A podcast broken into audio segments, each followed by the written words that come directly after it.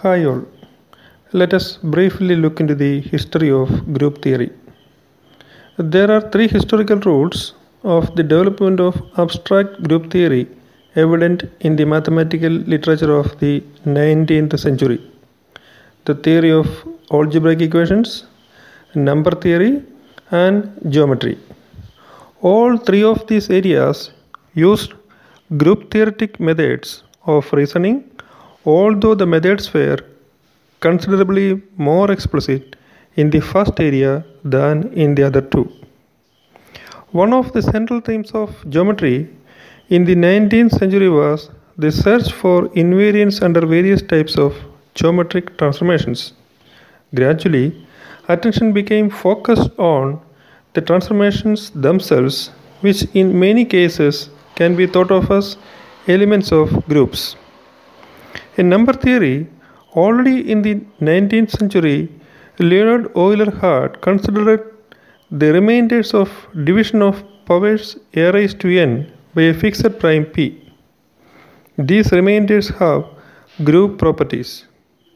Similarly, Karl. Gauss, in his dissertation, dealt extensively with quadratic forms ax square plus 2bxy plus cy square and in particular showed that equivalence classes of these forms under composition possessed what amounted to group properties.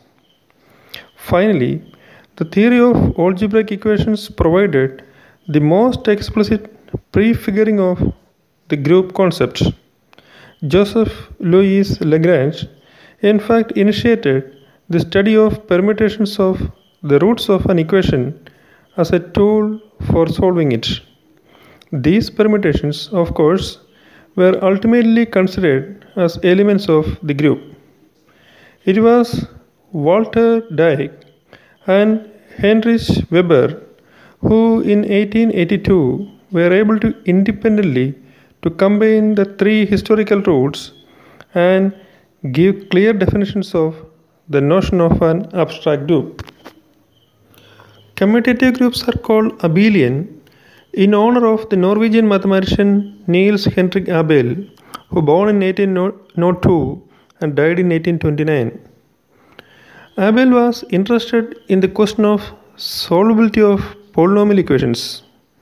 In a paper written in 1828, he proved that if all the roots of such an equation can be expressed as rational functions, f, g, etc., of one of them, say x, and if for any two of these roots, f of x and g of x, the relation f of g of x is equal to g of f of x always holds, then the equation is solvable by radicals. Abel showed that each of these functions in fact permutes the roots of the equation. Hence, these functions are themselves of the group of permutations of the roots. It was this property of commutativity in these permutation groups associated with the solvable equations that led Camille Jordan in his 1870 treatise on algebra to name such groups abelian. The name since then has been applied to commutative groups in general. Abel was attracted to mathematics as a teenager and soon surpassed all his teachers in Norway.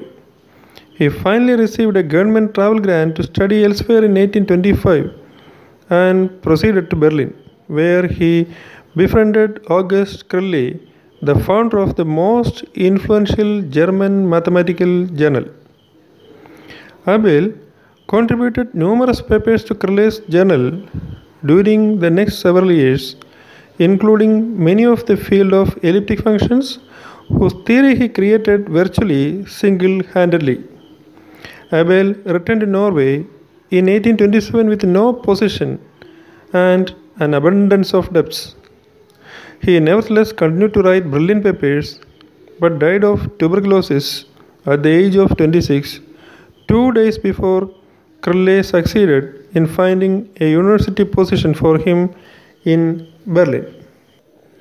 It was Richard Dedekind who first developed the idea of an automorphism of a field, what he called a permutation of the field in 1894.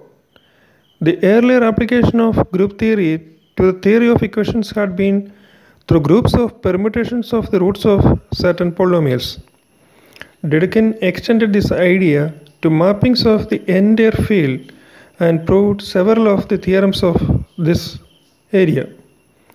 Though Heinrich Weber continued Dedekind's approach to groups acting on fields in his algebra text of 1895, this method was not pursued in other texts near the turn of the century.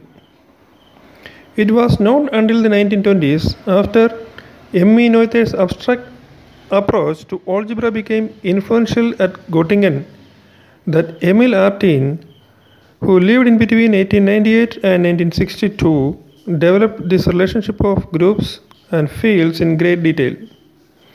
Artin emphasized that the goal of what is now called Galois theory should not be to determine solvability conditions for algebraic equations, but to explore the relationship between field extensions and groups of automorphisms.